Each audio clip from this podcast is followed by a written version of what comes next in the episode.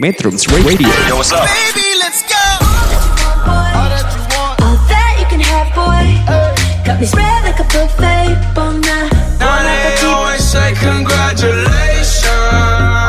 Come on, strip that down for me. I'm on my way. Girl, come on, strip that down for me. Yeah, yeah, yeah, Metrums. Radio, media terintegrasi kaum muda. Assalamualaikum warahmatullahi wabarakatuh Sobat Metronom Kembali lagi bersama saya Muhammad Iksan Kamil. Pada kesempatan kali ini saya akan membahas Tentang sampah plastik yang berceceran di lautan. Belakangan ini kita banyak mendengar soal plastik dan bahayanya terhadap lingkungan.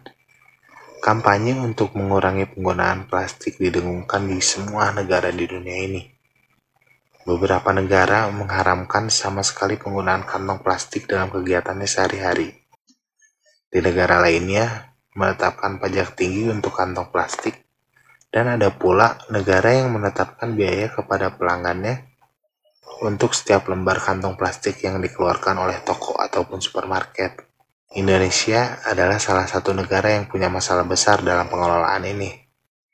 Selain Indonesia, negara-negara di kawasan Asia Timur dan Tenggara, terutama Cina, juga mengalami masalah yang serupa. Tak beres dikelola di darat, banyak sampah plastik akhirnya meluncur ke lautan. Sampah-sampah ini tentu saja membahayakan hewan laut dan ekosistemnya secara keseluruhan. Sudah banyak kejadian hewan laut yang celaka karena sampah plastik. Penanganan secara menyeluruh diperlukan agar jumlah sampah dapat ditekan. Terkait kejadian ini, berikut fakta sampah plastik di laut yang dihimpun oleh saya dari berbagai sumber. Yang pertama, ada 150 juta ton sampah di lautan ini.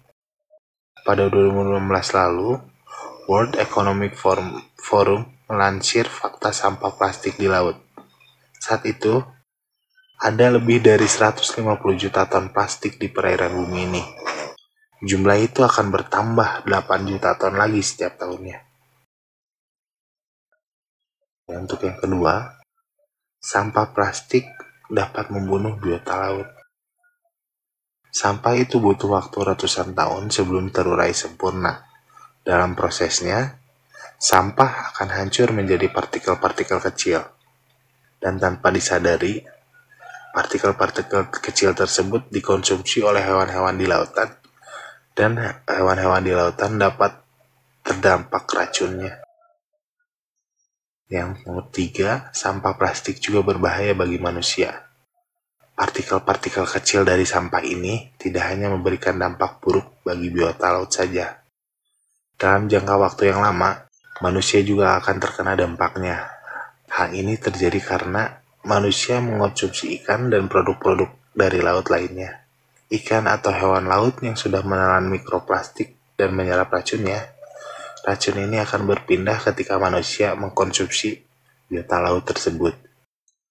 Dan yang keempat, Indonesia menyumbang sampah laut terbanyak secara, setelah Cina. Data ini mengesahkan posisi Indonesia berada di nomor 2 sebagai penyumbang plastik sampah ke lautan di dunia ini. Yang pertama, Cina menghasilkan 262,9 juta ton sampah di setiap tahunnya.